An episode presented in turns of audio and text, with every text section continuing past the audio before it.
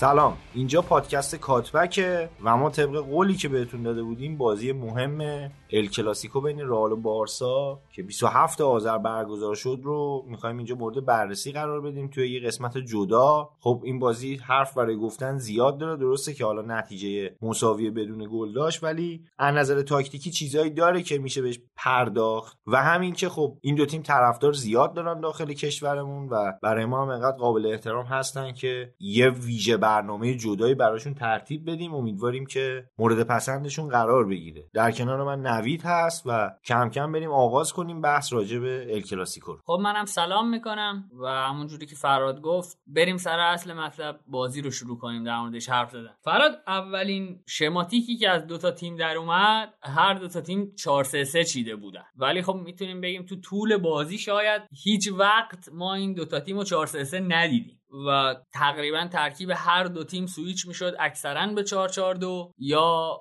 مثلا رئال 4411 و بارسلونا هم 4321 حالا وسط توضیحات میگم که چجوری این اتفاق میافتاد. واقعیت اینه که من اگه بخوام این بازی رو تشبیه کنم فراد تشبیهش می‌کنم به یه کشتی. یعنی انگار که دو تا حریف داشتن به هم میپیچیدن و هی یکیشون فن می‌زد اون یکی بدل می‌زد. چندین و چند بار دیدیم که حرکات تاکتیکی زیدان و والورده نسبت به هم واکنش های خیلی درستی داشتن و تقریبا می‌تونم بگم که تونستن از باخت تیمشون جلوگیری کنن. شاید مثلا حالا من اگه بخوام بگم که مثلا حق کی بود ببره یا نه؟ هرچند که خیلی به حق توی فوتبال من اعتقاد ندارم. به نظرم اون تیمی که می‌بره دیگه برده. دیگه در مورد حق صحبت کردن خیلی جایز نیست و جایگاهی نداره. اما رئال واقعیتش اینه که عملکرد بهتری داشت توی کل بازی. ولی میشه گفت که این نتیجه مساوی هم خیلی بیرحمانه نبود. حالا بحثای داوری رو که کنار بذاریم که رئالیام خیلی معترض بودن نسبت به این قضیه. می‌گفتن که دو تا پنالتی برای ما گرفته نشده. جای استوکای فکر کنم لنگده روی پای واران رو نشون می‌دادن هی. اینا بگذریم از این مسائل. XG که در موردش صحبت کرده بودیم توی اپیزودهای قبل برای این بازی برای بارسا 72 صدم بود و برای رئال 84 صدم. یعنی اینم نشون میده که اون میزان گل که باید انتظار داشته باشیم از هر دو تیم هر زیر یک بوده و نزدیک به هم بوده. آنچنان تفاوتی نداشت. فکر می‌کنم اگه اینجوری صحبت کنیم که بگیم زمانی که توپ دست بارسا بود برنامه بارسا چی بود برای حمله و رئال چی کار می‌کرد؟ و بعدم بگیم رئال برای buildup چه برنامه‌ای داشت و واکنش بارسا چی بود تقریبا می‌تونیم یه توضیح کاملی در مورد بازی بدیم. بارسا وقتی که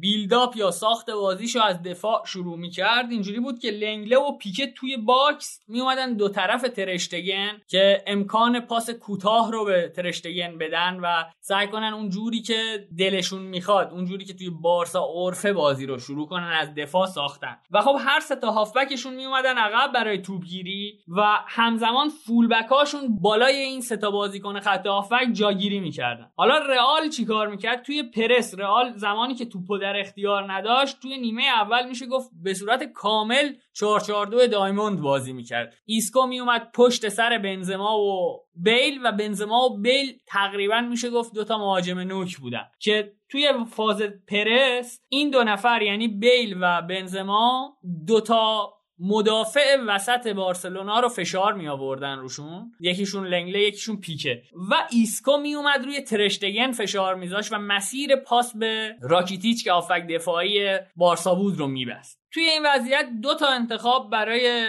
بارسا وجود داشت. یا اینکه با فولبک ها بازی کنه و یا اینکه بازی مستقیم برای سه نفر خط حملش انجام بده چون فضا رو کاملا میبست. حالا چرا هیچ کدوم از اینا ثمر نداشت؟ سه نفر خط میانی رئال اصلا پرس اگریسیو نمی‌کردن و بسته به شرایط دفاع کناری بارسا رو روش فشار میذاشتن و با اونا درگیر می‌شدن. و خب واران و راموس هم روی بازی مستقیم تقریبا میشه گفت برنده بودن. هر بار که بارسلونا رو به بازی مستقیم آورد تقریبا نتیجه نگرفت. توی دوئلایی که حاصل از پاس مستقیم بود گریزمن و مسی هیچ برتری نداشتن و سوارز تنها دو تا دوئل رو برده بود. روی پاسایی که به وسیله پاس مستقیم از دفاع بهشون می‌رسید. حالا برای جبران این والورده اومد یه کاری کرد که مسی و گریزمن رو بین خط دفاع رئال و خط هافبکش جاگیری می‌کردن. بسته به زمان یا هر دوشون میومدن و یا یکیشون که قطعا مسی بود. یعنی اگر یه نفر میومد فقط مسی بود.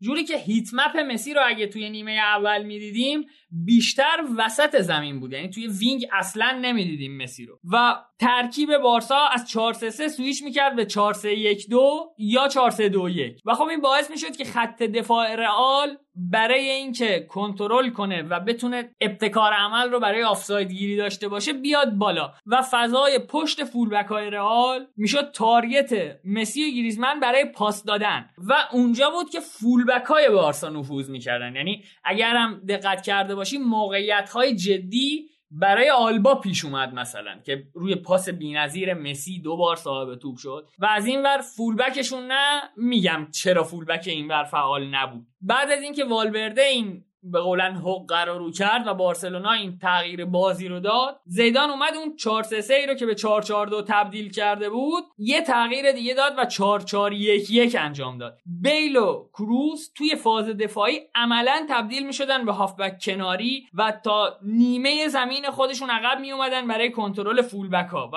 خب این دوباره به رئال مزیت برتری عددی رو وسط زمین میده. خب یه اتفاق دیگه هم که میافتاد کروس بازیکنی که پاس بلند خوب میده و بنابراین از اون کناره ها موقعیت داشت که ارسال زیاد بکنه برای بنزما دیدیم که این کارم زیاد تقریبا انجام از اون ور بیل هم به خاطر سرعتی که داشت می‌تونست در شرایطی که ایسکو پشت بنزما به جلو می‌زد و می‌رفت تو محوطه جریمه شلوغ می‌کرد از این ور یه فضای خالی می‌شد تا از سمت راست بیل چپ‌پا بیاد حرکت بکنه و یه فضای خیلی زیادی در اختیار داشته باشه برای اینکه حتی تک به تک بشه با ترشتگن پشت آلبا هم بود دقیقا دیگه. تقریبا میشه گفت از یه همچین سیستمی هم به گل آفساید رسیدن. دقیقا یعنی همینه. یه همچین حالتی داشت. اینور ببینی بیل یه فضای خیلی زیادی رو طی کرد و چون بازیکن خیلی سریع و دوندهیه خیلی زود تونست دست دفاع کنارای بارسا در بره. فراد این چیزی رو که گفتی دقیقا حالا بعد بهش اشاره می‌کنیم و در موردش حرف می‌زنیم که گل آفساید رئال همین جوری که تو میگی دقیقا به وجود اومد و به دست اومد.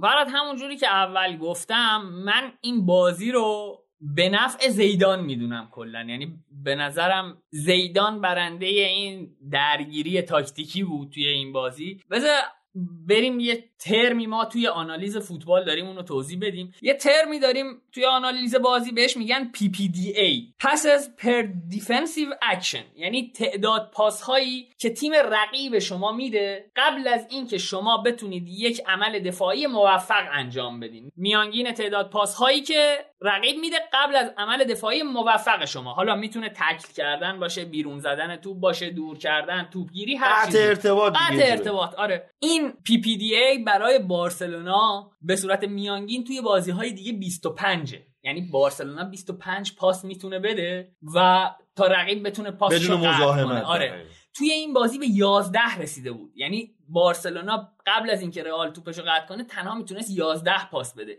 این نشون میده که زیدان تونسته بود اون کاری که شگرد بارسلونا هست رو ازش بگیره و نذاره اون buildup ی که دلش می‌خواد رو از خط دفاعی شروع کنه. با اینکه دیانگ و راکیتیچ هم تو ترکیب حضور داشتن که اساتید پاسن حداقل تو این ترکیب. دقیقا می‌خواستم همین رو بگم فراد این عدده که توی این بازی برای رئال 11 بود یعنی اینکه به طور میانگین بعد از 11 پاس بازیکنهای بارسلونا توپشون رو می‌زدن علاوه بر اینکه یک credit ی به زیدان میده یک credit بزرگی هم به راکیتیچ میده. چون راکیتیچ میومد بین لنگله و پیکه توی نیمه دوم مخصوصا جایگیری می‌کرد تا وظیفه انتقال رو اون به عهده بگیره و مسی میومد پشت سر گریزمن و سوارز تا بتونه اون به قولن کار کلیدی پاس کلیدی قبل از گل زدن رو بهشون بده. و خب راکیتیچ توی این فضای بسته ای که رئالیا ایجاد کرده بودن 91 درصد پاس صحیح داشته و 86 تا پاس داشته.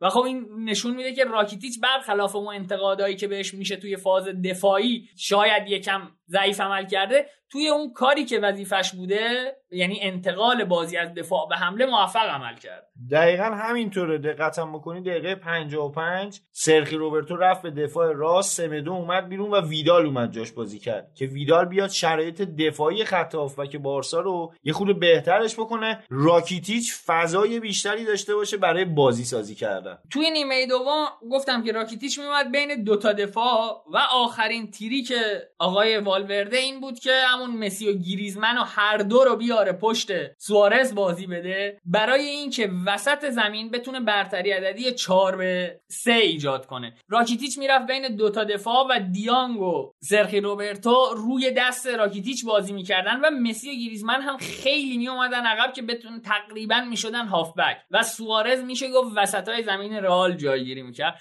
تا بتونه این برتری عددی رو ایجاد کنه. این اضافه شدن مسی و گریزمن به این صورت بود که مسی باز کمی عقبتر از گریزمن بازی می‌کرد و گریزمن توی half space ا بین یه دفاع کنار و یه دفاع وسط رئال جایگیری می‌کرد و فضا رو می‌داد به آلبا. و خب از سمت دیگه هم کس دیگه ای نفوذ می‌کرد. یعنی سمدو یی که توی دفاع یکم قوی تره میومد اضافه می‌شد به خط هافبک و سر با سرجی روبرتو سویچ می‌کرد و سرجی روبرتو بود که نفوذای از سمت راست رو انجام می‌داد. با اومدن ویدالم مسی عملا به attacking midfielder تبدیل شد. یعنی دیگه میشه گفت نیروی attacker صرف نبود. رفت تو پست شماره ده رفت تو پست شماره ده دقیقا بازی کرد و بارسا رسما 442 لوزی یا الماس یا دایموند بازی کرد. همینجا بود که بیل به هافبک راست تبدیل شد تا وظیفه فضاگیری از آلبای سمت چپ بارسلونا رو به عهده بگیره و در نهایت اون فضاگیرش اومد که بره و گل آفسایدو بزنه. فراد اگه حرفی نداری بریم سراغ رئال. بگیم که رئال چیکار کرده؟ چون رئال توی بیلداپ یکم ساده تر بازی می‌کرد. آره حتما چون فکر می‌کنم که کاری که رئال کرد یه خود جدیدتر بود نسبت به کاری که بارسا می‌کرد. بارسا این کارا رو بارها قبلا تکرار کرده فراد یادت دو هفته پیش کاسمیرو یه مصاحبه کرده بود. گفته بود که کروس ریتم تیم رو تعیین می‌کنه. هر وقت اون بخواد ما آروم بازی می‌کنیم. هر وقت بخواد تند بازی می‌کنیم و هر تیمی آرزوی یک بازیکن مثل کروس رو داره. و اینم که بفهمه که کی باید تندش کنه کی, باید, آره کندش کنه. حالا اتفاقی که میافتاد این بود که رئال توی فاز بیلداپ اون چیزی که تو گفتی قدرت پاسدهی کروس بیشتر بود.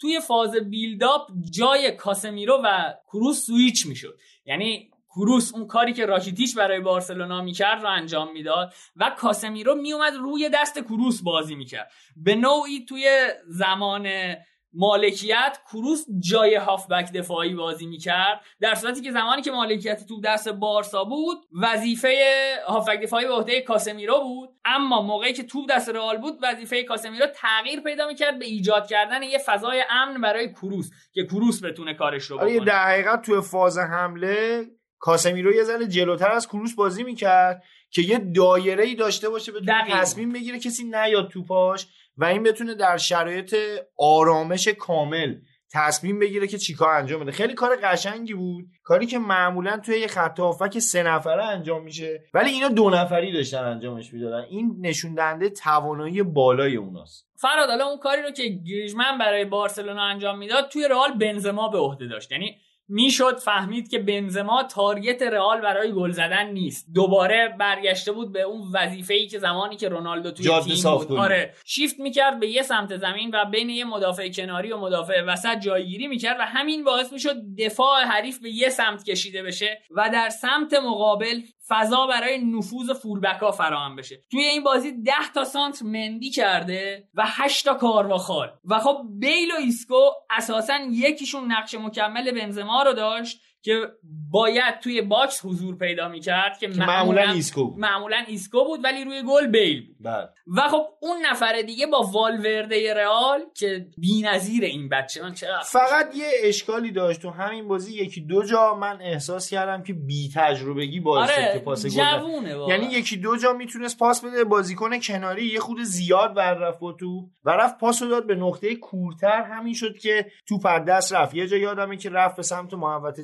جریمه حریف. بیل از سمت راستش در رفت و خیلی راحت می‌تونست بیل رو ثابت توپ بکنه و بیلم حالا یا ضربه بزنه یا یه پاس روی خط بنزما رو صاحب توپ بکنه ولی خب سمت چپ رو انتخاب کرد توپ هدر رفت. ولی خب وظیفه‌ای که به عهدهش بود رو فراد خیلی خوب انجام می‌داد. یعنی توی حمله انجام و حمایت مهاجم برای موج دوم حمله میشه گفت توی این بازی هیچ توپ سومی رو بارسا نزد. یعنی هر چی توپ سوم بود گیر هافبکای رئال اومد. توی فاز دفاعی والورده پشت محوطه جریمه خودشون و توی فاز حمله پشت محوطه جریمه بارسا تقریبا همه توپا رو با اون زوجش زدن. یه box to box آره، کامل بود یه باکس تو باکس کامل بود. و خب گلی هم که رئال زد همین بود دیگه. یعنی full back نفوذ کرد و پاس داد و اتفاقا روی همون صحنه گل هم می‌تونستیم ببینیم که اگر آفساید نبود توپ برمیگشت توپ سوم دوباره والورده دقیقا والورده. جایی بود که قرار بود توپ سوم بیاد. من فکر می‌کنم یعنی اون چیزی که من از بازی دیدم اگه بخوام به یه مربی بگم که اون مربی برنده بازی زیدانه. هرچند که بازی سف سف شد. اما خب بالاخره بازی توی نیوکمپ بود. شاید سف سف گرفتنم برای رئال خیلی نتیجه بدی نباشه. به خصوص اینکه رئال معمولا اول فصلم همه انتظار داشتن که بیاد دوباره بارسا تعداد زیادی گل بخوره با شرایط دفاعی بدی که داشت. ولی خب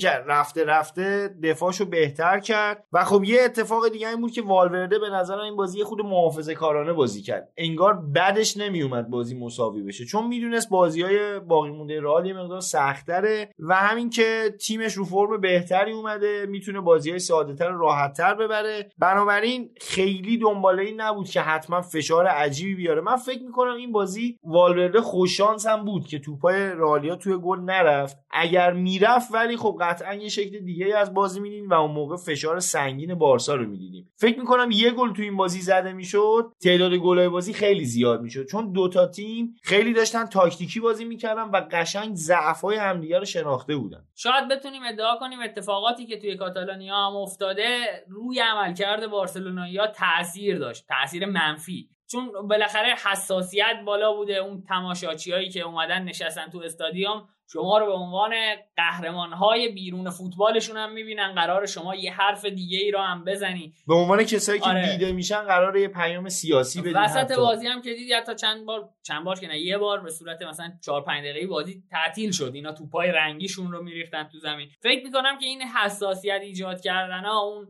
تهدیدایی که ما این بازی رو میریزیم به هم بیشتر به ضرر بارسلونا شده بود. در حقیقت بارسا دنبال این بود این بازی زودتر تموم شه فکر می‌کنم که بار میزبانی این بازی رو دوششون برداشته شه. حالا ما که صحبت رو کردیم فراد اگر صحبت دیگه ای نداری ما برای این اپیزود به بهونه همین بازی ال کلاسیکو رفتیم سراغ یکی از دوستان بارسلوناییمون پویا جاویدان که روزنامه‌نگار ورزشی هم از توی ایران ورزشی می نویسه و در مورد بارسلونا تیمی که طرفدارشه باهاش صحبت کردیم. یه مقدار من به جونش قور زدم که چرا اینقدر شما قور می‌زنید که والورده مربی بعد یه صحبت های شنیدنی داشتیم. اگه موافقی و عنوان حسن ختام بریم صحبت های پویا رو بشنویم. اگه چیزی دیگه نداری بگی. حتما منم خیلی مشتاقم که بشنوم ببینم که از نظر یه هوادار بارسا این بازی چه شکلی بود.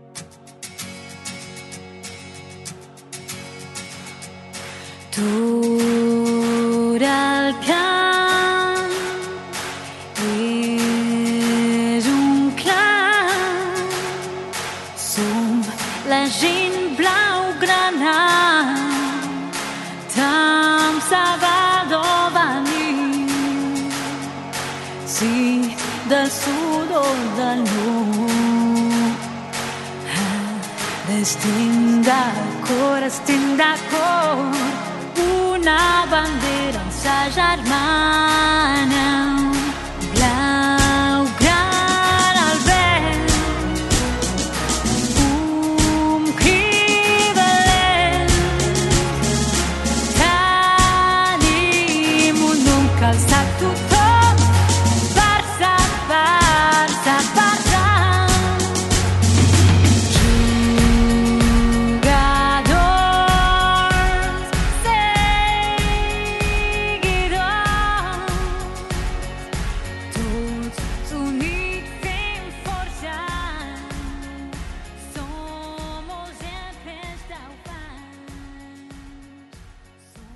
می‌کنم به شنونده های پادکست کاتبک. خیلی خوشحالم که امروز مهمونشونم و چی باید بگم دیگه اینجا شما داره شما صاحب خونه هستی آقا در خدمت. اختیاره خب به این بازی ال کلاسیکو یه بازی شیش امتیازی بود برای هر دو تا تیم. هر دو تا تیمی که تو جدول امتیاز خیلی زیادی رو از دست داده بودن و شروع خیلی خوبی هم تو فصل نداشتن. اما از بس به هم صدر جدول و در واقع تعارف زدن و امتیاز از دست دادن این امکان به وجود اومد که هر کدومشون تو این بازی برنده می بود. می‌تونست یه فاصله ای رو ایجاد بکنه و یه ضربه به حریفش بزنه که در آستانه این فصل بتونه به آینده امیدوارتر باشه. پیش بینی می‌شد که با توجه به تاخیر بازی رئال آماده تر باشه.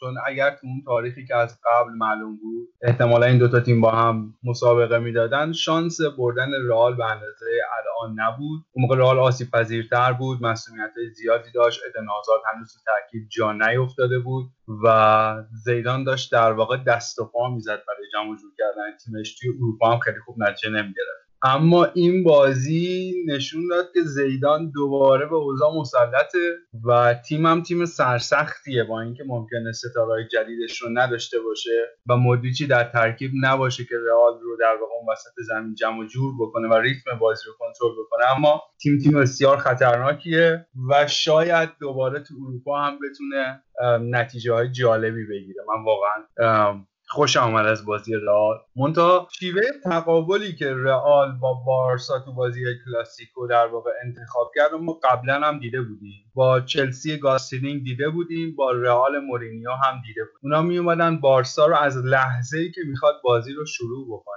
تحت فشار میذاشتن از خط جلو. به این شیوه که مهاجماشون مدافع های بارسلون رو و هافبک هاشون هافبک های بارسلون رو مارک می‌کردن نشان می‌کردن تو زمین و اجازه نمی‌دادن که اینا از توسط دروازهبان پاس ایمنی رو دریافت بکنن و فرصت و فضای کافی هر دوتاش با هم. هم فرصت هم فضای کافی رو برای بازیسازی چرخش و پاس دادن در اختیار داشته باشن. این بود که به ناچار دروازه‌بان شروع کرد به انجام پاسهای بلند پاسهای بلند مستقیم که هم فضا و زمان رو در اختیار مدافعایی می‌داد که در واقع برتری عددی هم داشتن و توپ رو دوباره در اختیار می‌گرفت زیدان اومد از همین شیوه که قبلا هم امتحانش رو پس داده بود دوباره استفاده کرد و جوابم داد. یعنی تو نیمه اول وقتی به آمار بازی نگاه می‌کنیم انگار نه انگار که بارسلون داره تو خونه بازی می‌کنه. تقریبا اگر اشتباه نکنم 35 درصد بازی در زمین یک سوم زمین بارسلون 46 درصد در میانه میدان و 19 درصد توی دروازه رئال. همین آمار به ما میگه که بارسلون واقعا تو رسیدن به دروازه رئال تو نیمه اول بسیار ناکام بود و تاکتیک زیدان جواب داده بود. منتها چرا این اتفاق می‌تونست بیفته؟ چرا زیدان موفق بود؟ به این دلیل که بارسلون دیگه اون هافبک هایی مثل ژاوی و اینیستا رو نداشت که بتونه تیم رو از زیر فشار خارج بکنه. اون موقع اینیستا و ژاوی به تناوب لای در واقع بوسکتس و پیکه یا پویول اضافه می شدن عقبتر می اومدن و چون تحت فشار توپ رو لو نمی‌دادن می‌تونست بارسلون دوباره بازی سازی از عقبش رو انجام بده و تیمش رو بکشه جلو. مونتا الان دیگه اونا نیستن. هرچند که سعی شد بازیکنهایی با همون خصوصیت مشابه تو دو سه فصل اخیر به بارسلون اضافه بشه. ما آرتور ملو رو گرفتیم که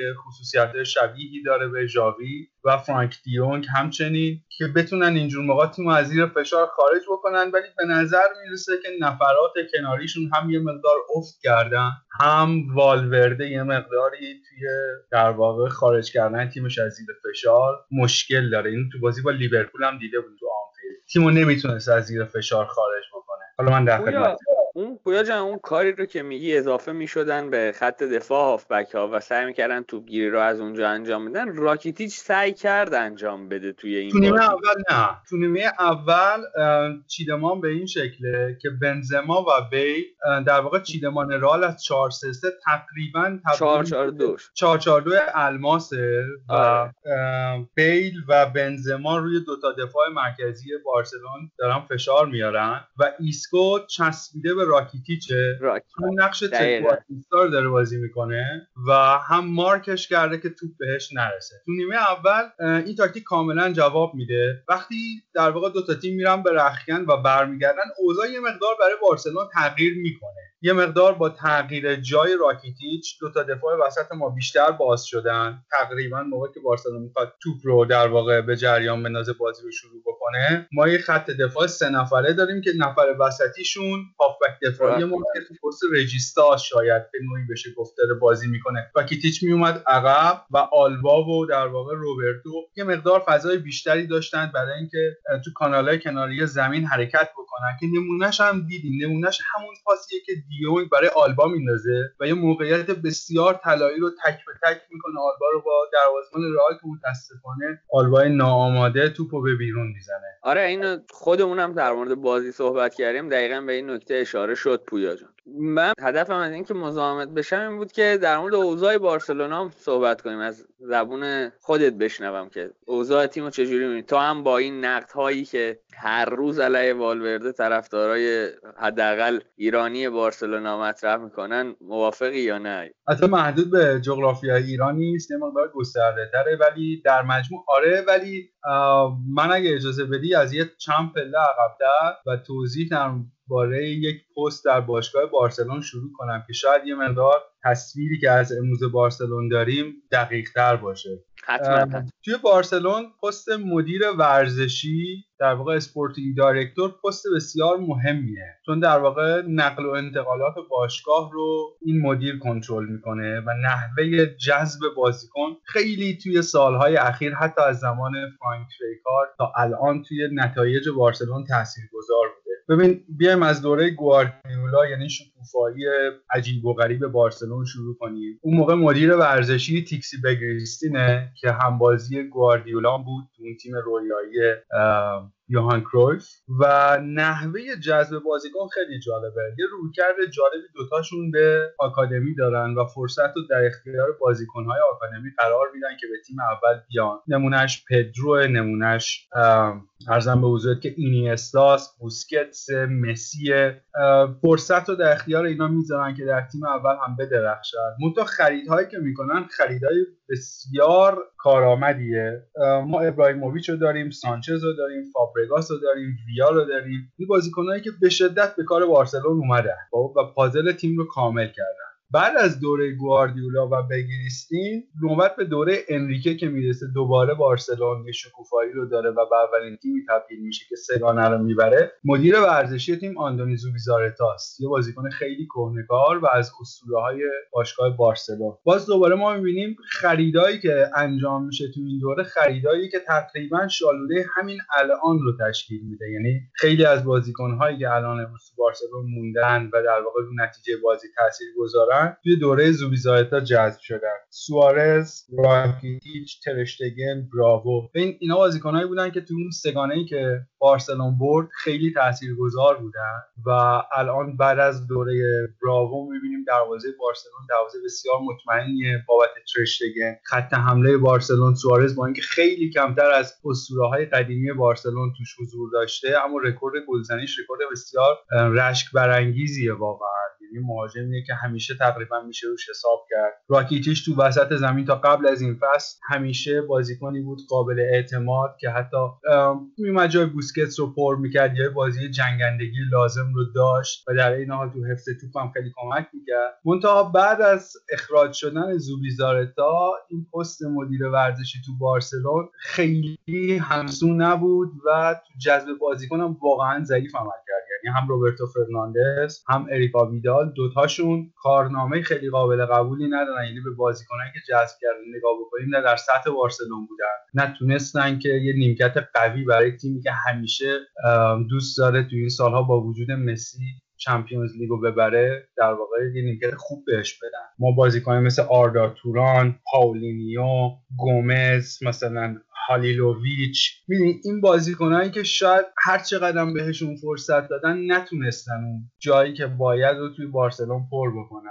برای همین والورده نتایجش شاید بشه گفت که بخشیش برمیگرده به ضعف مدیریت ورزشی تو بارسلون که نتونست نیمار رو نگه داره در باشگاه. قرارداد مناسبی بهش پیشنهاد نداد و بعد در جذب دوبارش بسیار ناکام بود. خیلی انرژی از بارسلون گرفت و تو روحیه گریزمن هم تاثیر داشت. ما دلیخت رو نتونستیم جذب بکنیم. کورس رقابت سر یوویچ رو به رئال باختیم و الان می‌بینی که والورده رسما دستش رو نیمکت خالیه. ما جانشین برای سوارز نداریم اما جانشینی که آبیدال برای سوارز پیدا کرده کوین پرینس بواتنگه. با هر متر و معیاری شما یه مهاجمی مثل کوین پرینس بواتنگ رو می‌خوای بیاری به بارسلون قد خیلی کوتاهه. و تقریبا همه می‌دونستن که این قرار نیست تو بازیهایی که سوارز مصدومه یا محرومه یا قرار اضافه بشه به خط حمله گره ای از تیم ما باز بکنه. و همین یه مقدار از این نقدایی که به سمت والورده میشه بخشیش به نظر من برمیگرده به ضعف مدیریت ورزشی در بارسا. پویا وضعیت آکادمی حالا اون نقدی که شایع هست خیلی هم که میگن به بازیکنهای آکادمی فرصت داده نمیشه آیا کسی هم بوده؟ حالا بجز آنسوفاتی که اضافه شده کسی هم بوده که شرایط این رو داشته باشه و بهش فرصت نرسیده باشه؟ ببین میشه گفت نه. یعنی میراندا اومد رفت کوکورلا اومد رفت هالیلوویچ اومد رفت بویان کرچیچ خب می اومد می‌رفت جفرن همینطور. یعنی بعد از دوران طلایی که بارسلون با گواردیولا در استفاده از بازیکنهای آکادمی داشت میشه گفتش که فرصت های زیادی هم به بازیکنهای این شکلی. کریستیان تیو اومد رفت. نتونستن. دوئلوفو اومد رفت. حقیقتش اینه که نتونستن انتظارات رو برآورده بکنن. یعنی من خیلی هم موافق نیستم که آقا داستان از این قرار بود که با آکادمی اینا خیلی در واقع چشم ندارن. اتفاقا داشتن. بازیکنهای آکادمی نتونستن. یعنی از بعد از دوران گواردیولا که به تییاگو آلکانترا بازی داد و بسیار بازیکن خوبی بود قدرت تصمیم گیری خیلی سریعی داره. اگه به بازیاش دقت کرده باشید تقریبا قبل از اینکه توپ بهش برسه می‌دونه می‌خواد چیکار بکنه و تصمیما معمولا تصمیم درستیه. اگه اشتباه نکنم تو فصل اول یا دومی که به بایر مونیخ رفته بود بیشترین میزان لمس توپ رو در تمام بوندسلیگا داشت. یعنی این مرکز سقل تیمش رو قشنگ اون وسط تشکیل داده بود و تیم اون وسط جمع جور می‌کرد. بعد از تییاگو آلکانترا که در واقع گواردیولا با خودش می‌بره کارلوس آلنا تو وسط زمین یه مقداری تو همون مایه داره بازی می‌کنه که خب متاسفانه با توجه به حضور ویدال و راکیتیش با توجه به تجربهشون خیلی فرصت بازی بهشون نمی‌رسه. درسته. البته آرتور هم خیلی آفک خوبیه ها پویا من نمی‌دونم چرا به چشم نمیاد بازیش. یا الان که مصدومه. الان مصدومه آره ولی مثلا فصل پیش من بازیهایی که از بارسلونا می‌دیدم به نظرم نوید اینو می‌داد که یه آفک خیلی خوب متولد شده توی بارسلونا. حالا نمی‌دونم سبک بازیگیری آقای والورده ازش بوده که باعث شده اونجوری شکوفان نشه یا دلیلش چی بوده من نمی‌دونم. ولی فکر می‌کنم حیف شده. اینم یه بازیکنیه که میشه گفت حیف شده توی بارسلونا. ببین بارسلون بعد از دوران لوئیس انریکه یه تیمی داشت که خط حملش رو مسی، سوارز و در واقع نیمار تشکیل می‌دادن. در خط هافبک بوسکتس و راکیتیچ بودن. خب اینیستا جدا شد. و در خط دفاع پیکه اومتیتی آلبا و در درون دروازه ترشتگن یعنی شالوده تیم شالوده تیم بسیار قویه و با پتانسیل تیمی با تجربه خطرناک. و تنها کاری که مدیریت باشگاه باید می‌کرد تقویت این تیم بود برای اینکه نتیجه بگیره. منتها یه افتضاحی رخ میده و نیمار حالا با توجه به خاصی که خودش داشت جدا شد و بارسا اونجا باید تصمیم می‌گرفت که یا یک جانشین بلا فاصله براش پیدا بکنه و هم جو باشگاه آروم بشه و هم در واقع یک ابزاری رو در اختیار تیم قرار بده یا یه دوره گذار رو طی بکنه. میشه گفت در واقع هیچ کدوم از این کارا رو نکرد. یعنی نه جانشین درست و حسابی براش دست و پا کرد که در واقعا هم وجودم نداشت با توجه به استعداد نیمار و نقشش. میشه گفتش که جانشین هم براش وجود نداشت. و نه در واقع باشگاه دوره گذار رو طی کرد. یه جور بلا تکلیفی بود و فصل بعدش هم که قرار بود گریزمن بیاد گریزمن نیومد. باز هم برمیگردم به ناکارآمدی آبیدال در جذب این بازیکن تو اتفاقی که افتاد این بود که حتی گریزمن قراردادش رو با اتلتیکو مادرید تمدید کرد و پروژه در واقع جانشین نیمار هنوزم که هنوزه برای بارسلون بعد از سه فصل مطرحه و من فکر می‌کنم شاید اگر همون فصل اول فراموشش می‌کرد و میگذاشتش کنار برای همیشه یه بخشی از بار روانی هم که تو باشگاه وجود داشت در واقع خونسا می‌شد و می‌شد که تیم رو بدون نیمار بدون سایه نیمار برد جلو. البته تلاش شد برای جایگزینی نیمار با کوتینیو ولی خب جواب نگرفت. یعنی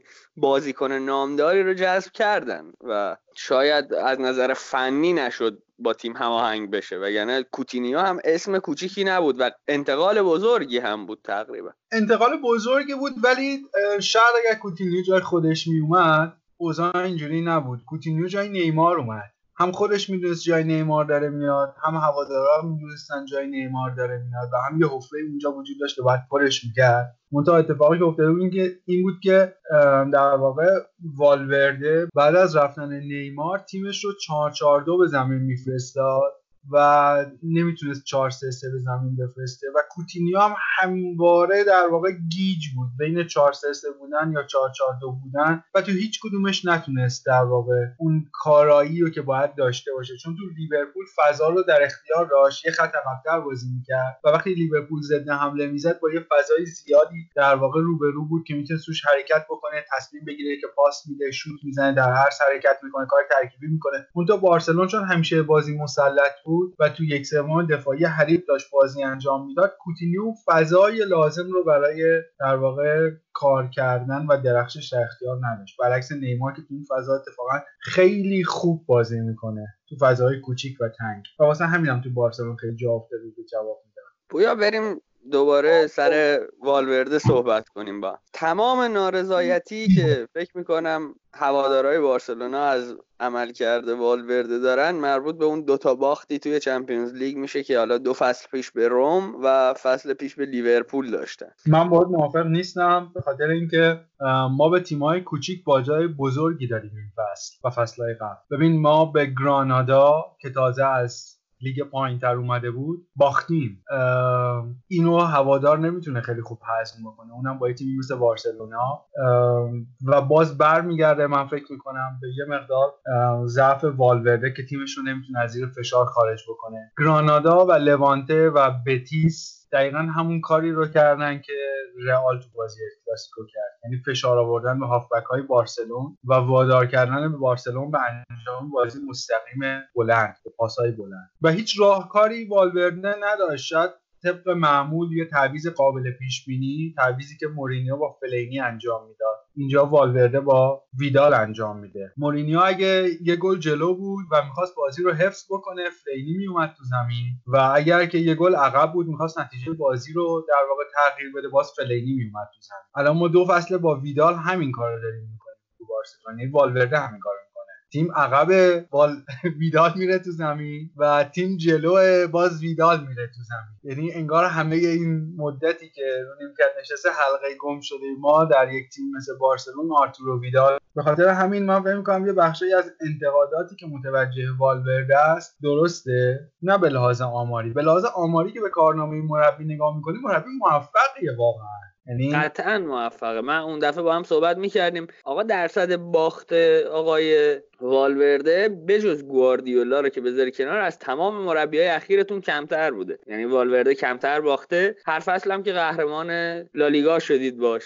من آره ولی مثلا از جون این مربی چی می‌خواد آره ولی مثلا سوپر جام رو تو چه شرایطی واگذار می‌کنه؟ اون بازی فاجعه باره بازی دیدی؟ بازی خیلی کدوم بده. سوپر جام میگی؟ با سویا. با, با سویا آره بازی رو بله. دیدم و بعد باخت اینو قبول دارم. باخت وجود داره. نمی‌تونیم انتظار داشته باشیم یه تیم همه بازیهاشو ببره واقعا. نه نمی‌تونیم انتظار داشته باشیم. منتها چند تا فاکتوره که همه جای دنیا روش حساب می‌کنن دیگه. فاکتورها به این شکله. آقا وزن و جایگاه تیم خط به خط بازیکن‌ها رو که بررسی می‌کنن مربی تیم اینا رو وقتی می‌ذاری کنار هم بارسلون اوکی ممکن بود اون بازی رو ببازه درسته؟ ولی بله. نه به شیوه. ببین بارسلون بازی با مثلا یادم رفت. با یکی از تیم‌های متوسط این فصل تو لالیگا رو ما بردیم. منتها بردن داریم تا بردن. یه موقع هست شما خیلی مسلط در واقع نقشات رو پیاده می‌کنی بدون اینکه تاثیر و نقش یک بازیکن به عنوان مسی به عنوان ابرستاره تو بازی مشهود باشه و بتونی آخر سر برد رو به پاش بنویسی می‌بری. منتها یه وقتی که تیم به زور دگنک می‌بره جون می‌کنه تا می‌بره و آخر سر هم روی کاشته می‌بره. بازی رو اون وقتی که آره همه انتقادات سمت نیمکت تیمه و ایشون هم میپذیره. میگه که من قبول دارم که تیمم بسیار وابسته به مسیه و در ادامهش جمله هوشمندانه اضافه می‌کنه و میگه که کدوم تیمه که به مسی وابسته نباشه. و این جمله به خودی خود جمله بسیار درستیه. منتها یه جاهایی قابل تعمیم نیست و قابل هضم هم نیست. هوادار نمی‌تونه بپذیره که ما همه بازی ها رو قرار فقط و فقط با مسی ببریم. بعد آخه نگاه کن بیا یه نگاه به مربی قبلی بندازیم. شما میگم گواردیولا رو می‌ذاریم کنار. یعنی من هر چی میگم مربی قبلی گواردیولا رو از توش حذف کنیم. خب؟ چه مربی داشتیم توی تاریخ معاصرمون که مسی رو در اختیار داشته و تیمش متکی به مسی نبود؟ ببین تقریبا می‌تونیم بگیم هیچ کدوم. منتها نحوه بازی بارسلون با هدایت نصف نیمه تیتو ویلانووای فقیر هم بهتر از این تیم بود. یعنی تیتو ویلانووا به خاطر بیماری که داشت یک برهی از تیم دور بود و حتی سر تمرینات حضور نداشت. ما تو چمپیونز لیگ حذف شدیم با نتایج جالبی هم حذف نشدیم. منتها فکر می‌کنم با بایرن رو حذف شدید با تیتو یا؟ بله بله. در مجموع با... هفت یک. آره باخت بعد به بایرن. آره.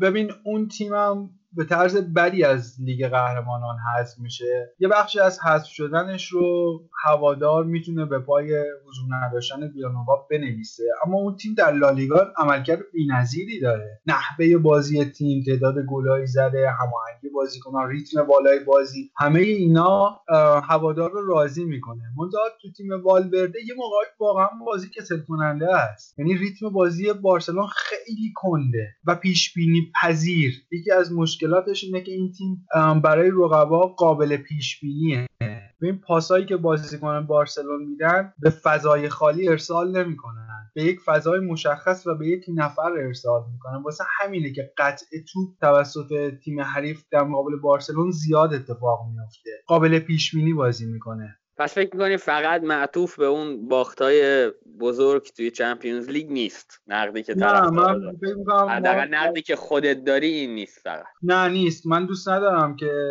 بازیهایی مثل بازی مقابل گرانادا و لوانته و بتیس رو از بارسلون ببینم. ببین لوییز انریکم تو بارسلون یه موقعهایی کارش گره می‌خورد. خب و واقعا گره می‌خورد. منتها می‌دیدی که تیم خیلی سر حال داره بازی می‌کنه. تیم خوبه. ببین تعداد جام هایی که لوییز انریکه با بارسلون گرفت این شکلی بود. سه دو یک. یعنی تو فصل اولی که اومد سه‌گانه رو برد فصل دوم دوگانه رو برد و فصل آخر فکر می‌کنم فقط جام حذفی رو برد. جام دیگه ای نبرد. خب؟ منتها هوادار انقدر با لوییز انریکه زاویه نداشت. برای اینکه متوجه می‌شد آقا تیم درسته شاید جام نتونست ببره ولی تخطئه‌ش هم نمی‌کردن. چون بازی های بدی رو نباخته بود. یعنی با یه برد سه هیچ تو حذفی Champions League نرفته بود چهار هیچ ببازه. مثلا به یه تیمی مثل روم اون شکلی نباخته. می‌دونی؟ اینا یه مقدار درد هم داره دیگه برای هوادار. مثلا به اتلتیکو مادرید. به اتلتیکو مادرید هیولای سیمئونه که خیلی هم اون موقع تیم واقعا بدبدنی بود. به اون میباخت. اونم با اختلاف یه گل نه با چهار گل. درسته آقا. قبول. ما از شما قبول می‌کنیم. ولی اینو بپذیر که توی لیگ اون چیزی که مهمه نتیجه نهاییشه. کاملا شما ممکنه به گرانادا ببازی ولی قهرمان لیگ بشی. و Champions League پویا یه من فکر کنم سخت ترین تورنمنت جهان Champions League. بدون برو برگرد. سالیانه مثلا چه می‌دونم 7 8 تا تیم خیلی آماده تلاش می‌کنن که این جام رو ببرن و خب بردنشه که امتیاز خیلی خوبی محسوب میشه برای شما ولی نبردنش نشان از این نداره که شما تیم کوچیکی هستی یا مثلا مربی و فاجعه داره عمل می‌کنه. شما خب مثلا به همون رومی که باختی روم داشت یقه لیورپول هم می‌گرفت. یعنی شاید بازی روما لیورپول اگه 5 دقیقه دیگه ادامه داشت لیورپول هم اون سال نمی‌رسید به فینال که از رئال ببازه. و خب سال بعدش هم به لیورپولی باختید که قهرمان شد. یعنی هر دوتا تیمی که والورده رو بردن تیم‌های شایسته بودن به نظر. ببین اصلا در این شکی نیست. خب من شایستگی لیورپول رو زیر سوال نبردم. من ضعف مربی خودم رو زیر سوال بردم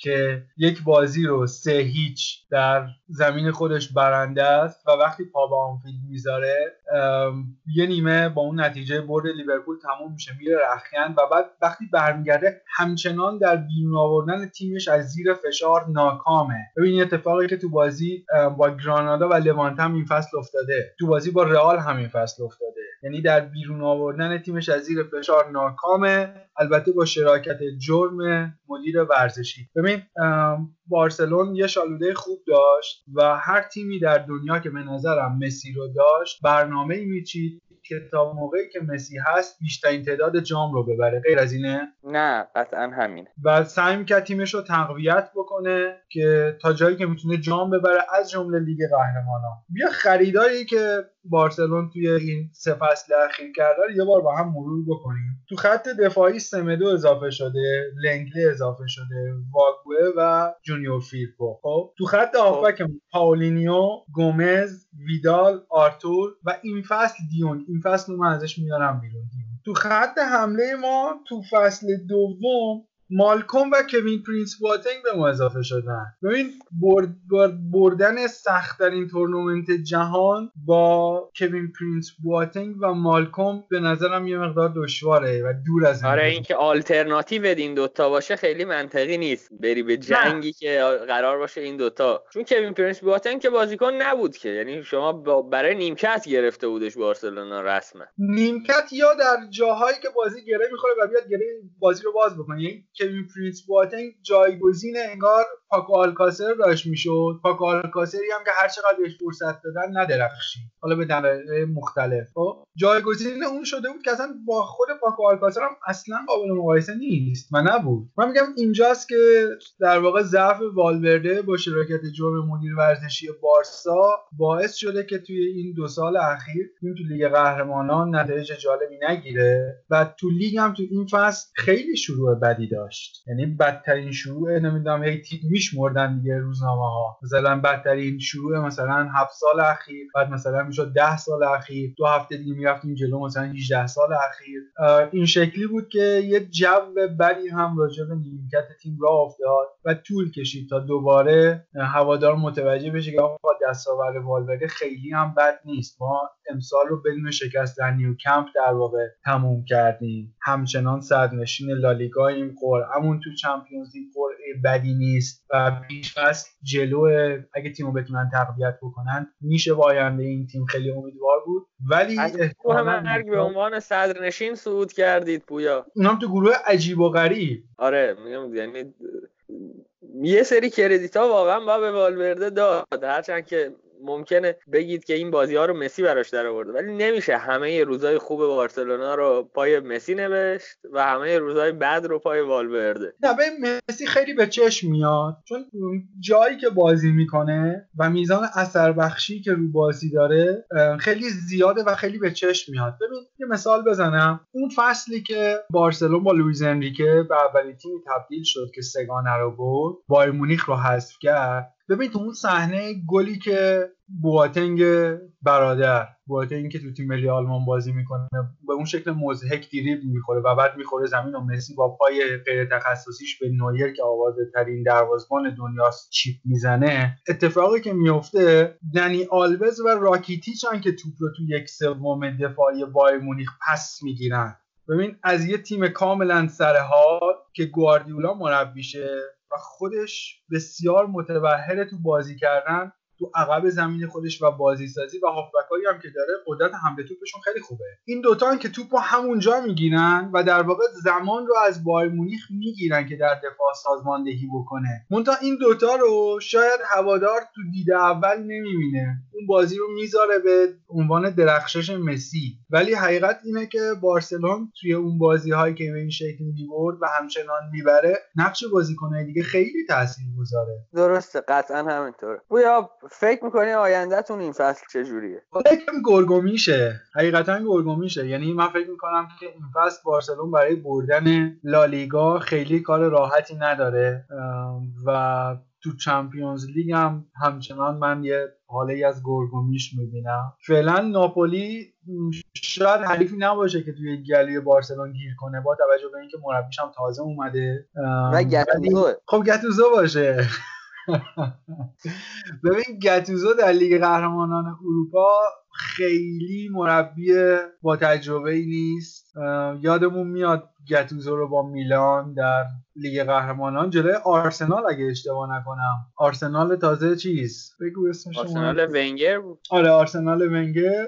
خیلی تازه اون تیم به نظر من خیلی پرمهره‌تر از ناپولی الان بود و تیم سرحالتری از ناپولی الان بود. باز هم حریف قابل اعتنایی نبود. من کلا به این بازی با ناپولی خیلی خوشبینم و سود بارسلونا مسجل می‌بینم ولی ادامه لیگ قهرمانان این فصل نظرم خیلی برای بارسلون ممکنه که در سرساز باشه. پاریس سن تیم سرحالیه. رئال زیدان داره نشون میده که همچنان در اروپا احتمالا باید روش حساب ویژه باز بکنیم. بایر مونیخ هم بایر مونیخ راحتی نیست و لیورپول هم که خیلی تیم عجیب غریبیه. بازی دیشبش دیدی؟ آره آره بازی دیدم. واقعا یعنی حد لستر هیچ کاری نمی‌تونست بکنه. یعنی من داشت اعصابم خورد می‌شد که چرا تیم اول و دوم یه لیگ دارن با هم بازی می‌کنن و فاصله انقدر زیاده یعنی و زیادتر شد یعنی نیمه اول امتیازی رو اصلا بذار کنار یعنی فاصله سطح بازی رسما لستر هیچ کاری نمی‌تونست بکنه حداقل تو نیمه اول که نزدیک هم نتونست بشه به خطر سازی روی دروازه لیورپول. و نیمه دوم اوضاع بدتر شد. ببین نیمه اول یکیچ رفتن رخیان و نیمه دوم رو کلوب برد و عجیب غریب هم برد یعنی وقتی برگشتن تو انتظار داشتی که لستر فشار بیاره چون اختلاف یه گله و در واقع تو خونه لستر هم هست بازی. منتها اصلا نتیجه عجیب غریب شدی و اصلا بازی روندش جوری نبود که تو هیچ حسابی روی لستر سیتی باز بکنی. این فصل دیگه اومدن هر چیزی رو که تا الان نبردن ببرن آیه. آره احتمالا آخرین رکوردی هم که متعلق به منگر بود که بردن جام طلایی بود اونم احتمالا این فصل در خطره. حالا میگم من فکر می‌کنم اون کاری رو که کلوب به سر گواردیولا آورد گواردیولا امسال تلافی کنه. در جام طلایی رو ازش بگیره نه؟ آها یعنی اتفاقی که آره آره دقیقا. ممکنه ممکنه. وقتی گواردیولا معمولا نیم فصل دوم تیماش عملکرد بهتری دارن نسبت به نیم فصل اولشون و فکر می‌کنم این کارو بکنه تیم گواردیولا. الان آرتتا جایگزینش معلوم شده؟ جایگزین آرتتا توی من سیتی نه هنوز مشخص نشد. یا اگرم شده من اطلاع ندارم. نه منم اخبارشو پیگیری نکردم ولی خیلی کنجکاوم ببینم کی اضافه میشه کنار گواردیولا. و احتمالا آدمی باید باشه. من فکر می‌کنم تمرکزش رو گواردیولا از روی لیگ برتر برداشته و قراره بذاره روی لیگ قهرمانان و خیلی کنجکاوم که ببینم. دیگه. آره این کارو کنه. تو لیگ جزیره که نمی‌رسه. تحت هیچ شرایطی فکر کنم. نه مگر اینکه مثلا همزمان فیرمینو فندایک و فابینیو با هم مصدوم شن. از این بمیرن. مصدومیت هم نمی‌دونم. باید بمیرن تا یکی بتونه لیورپول رو بگیره فکر می‌کنم. پویا. این سه تا این سه تا اتفاقی براشون بیفته. موکول شن به سال دیگه دوچار صندوق لیورپول بشن. دست یافتنیه. ممکنه. حالا برگردیم سر خود بارسلونا. آقا قرارداد والورده میگن داره تمدید میشه. زبونت گاز بگیر. خب این خبریه که اومده بیرون. حالا علاوه بر این خبره قبلش پیشتر خبرم داشتیم که مثلا تنهاخ یا مربی هلند کمان. کمان خیلی گزینه محتملیه و قرار هم شدن به بارسلون کمان قرار بود جایگزین در واقع لویز انریکه باشه بنا به دلایلی نشد. فکر کنم پیشنهاد هلند براش پیشنهاد بهتری بود. نه به لازم مالی منظورم ها متوجهم. جذابتر بود بر. جذابتر بود و دلش هم می‌خواست که تیم ملی هلند از اون حال هوا بیاد بیرون و واقعا هم عجب تیم عجیب غریبی ساخته. بدون یعنی یه فندایی که یه دیونگ یعنی خیلی بازیکن ورد کلاسی هم نداره. اذیت میشه چون دیپایش رو از دست داد. تقریبا میشه گفت توی پلن های تهاجمیش دیپای خیلی نقشه مهمی داشت که درسته. متاسفانه مصدوم شده و رفته تا ببینیم کی برگرد. تا برگردم از شرایط حال حاضرش قبل از مسئولیتش قطعا دوره. قطعا همینطور. آره قطعا دوره. کمان بعد از یورو فکر می‌کنم اصلا بعید نباشه که روی نیمکت شما بشینه. من فکر می‌کنم محتمل ترین گزینه کمانه. یه شایعاتی هم بود شایعات خیلی قوی که در واقع بندی در قراردادش وجود داره که در صورتی که بخواد با بارسلون قرارداد ببنده می‌تونه قراردادش رو فسخ بکنه. یه مقدار از شایعه قوی تر بود و من فکر می‌کنم که محتمل ترین گزینه اونه نه تنهاخ. تنهاخ شاید با توجه به اینکه خیلی هم در آژاکس خوب نتیجه گرفته بود و فوتبال بسیار چشم نواز و زیبایی بازی می‌کرد ولی همچنان برای بارسلون و کنترل کردن نیمکتی که احتمالا یک مسی یه مقدار با توصیه های عجیب و غریب داره. آره مسی تو همه این سالها علیرغم اینکه همیشه همه تکذیب کردن ولی میشه تقریبا گفت که خواسته های عجیب غریبی از باشگاه و سرمربی داره در مقام یک ستاره. که شاید فقط لوئیز انریکه می‌تونست جلوش وایسته چون خودش هم خیلی بازیکن بزرگی بود. کاپیتان تیم ملی اسپانیا بود. کاپیتان تیم بارسلون بود. و اصلا بازیکن کوچیکی نبود خودش. و با مسی سر تغییر پستش به مشکل برخورد. ولی در نهایت این لوئیز بود که حرفشو به کرسی نشون نمی‌دونم یاد میاد یا نه ولی مسی حتی قهر کرد وسط تمرینات آره آره. و این ژاوی بود که در واقع دوباره یه مقدار اوضاع رو کنترل کرد و با مسی صحبت کرد که پستش رو دوباره تغییر بده. و خب دیدیم هم که حق با لوئیز انریکه بود. یعنی وقتی جای سوارز و مسی عوض شد اون خط حمله عجیب و غریب مسی و نیمار و سوارز شکل گرفت. تا قبلش اصلا انگار همیشه یه پای بارسلون سمت راستش لنگ می‌زد. سوارز اصلا بازیکن گوش نیست. خارج از محوطه جریمه کارایی نداره.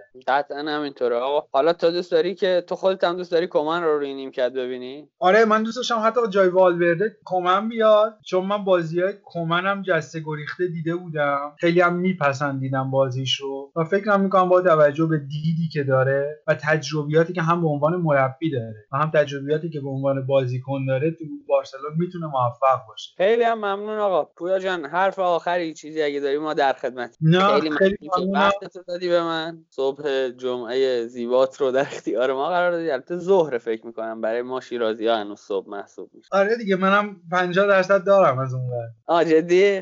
به آره سلامت دیگه.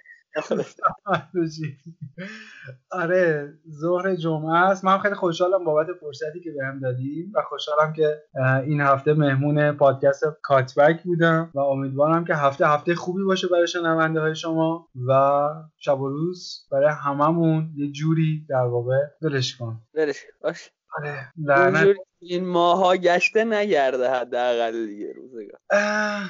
آره ولی دلش کن. خیلی اوضاع غریبیه. خیلی اوضاع غریبیه. مخلصیم آقا. دم شما گرم. گرم نوید. دمت گرم. همیشه در حال سرزنده باشی. شما هم کلم پول شیرازی بزنی با سالات شیرازی. مخلصیم آقا. خدا نگهدار. باید باش. خدافظ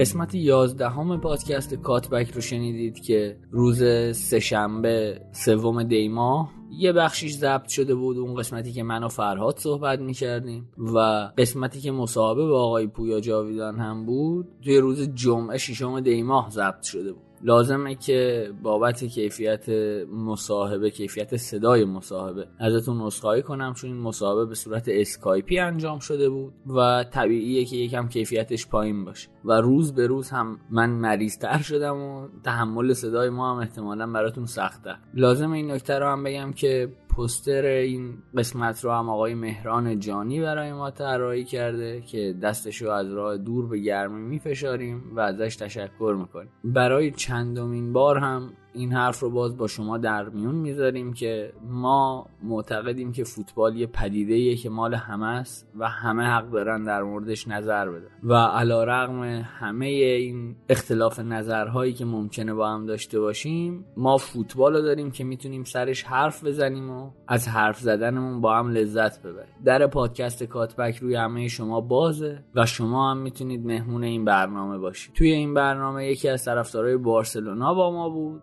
و ما آمادگی این رو داریم که اگر هوادارای رئال هم صحبتی دارن حرفاشون رو بشنوید مثل همیشه کاتبک رو می‌تونید از روی تمامی اپلیکیشن های پادگیر بشنوید. اعم از Google Podcast Apple Podcast Castbox Podcast Addict Pocket Casts Overcast و هر برنامه‌ای که تا الان ازش پادکست میشنیدید رو می‌تونید باز کنید و کاتبک رو توش search کنید و کاتبک رو هم از اونجا بشنوید. شما از دو طریق می‌تونید به پادکست کاتبک کمک کنید. اولینش اینه که ما رو نقد کنید ایرادامون رو بهمون بگید تا ما بتونیم برنامه رو طبق سلیقه شما اونجوری که فکر می‌کنید بهتره درست کنید و ایرادامون رو برطرف کنید و مهمتر از همه اگر از محتوای پادکست ما راضی بودید کاتبک رو به دوستانتون هم معرفی کنید. توی شبکه های اجتماعی مثل توییتر و تلگرام ما رو با آیدی کاتبکست C-U-T-B-A-C-K-C-A-S-T و توی اینستاگرام با آیدی سسوت مگ عدد سه S O T M A G. می‌تونید ما رو دنبال کنید. توی پیج اینستاگراممون علاوه بر فوتبال اروپا در مورد ورزش جهان و فوتبال ایران مطلبای خوبی روزنامه نگارای کشور برامون می‌نویسن که می‌تونید از اون فضا هم استفاده کنید. مثل همیشه مواظب خودتون باشید بیرحمانه نقدمون کنید. خدا نگهدار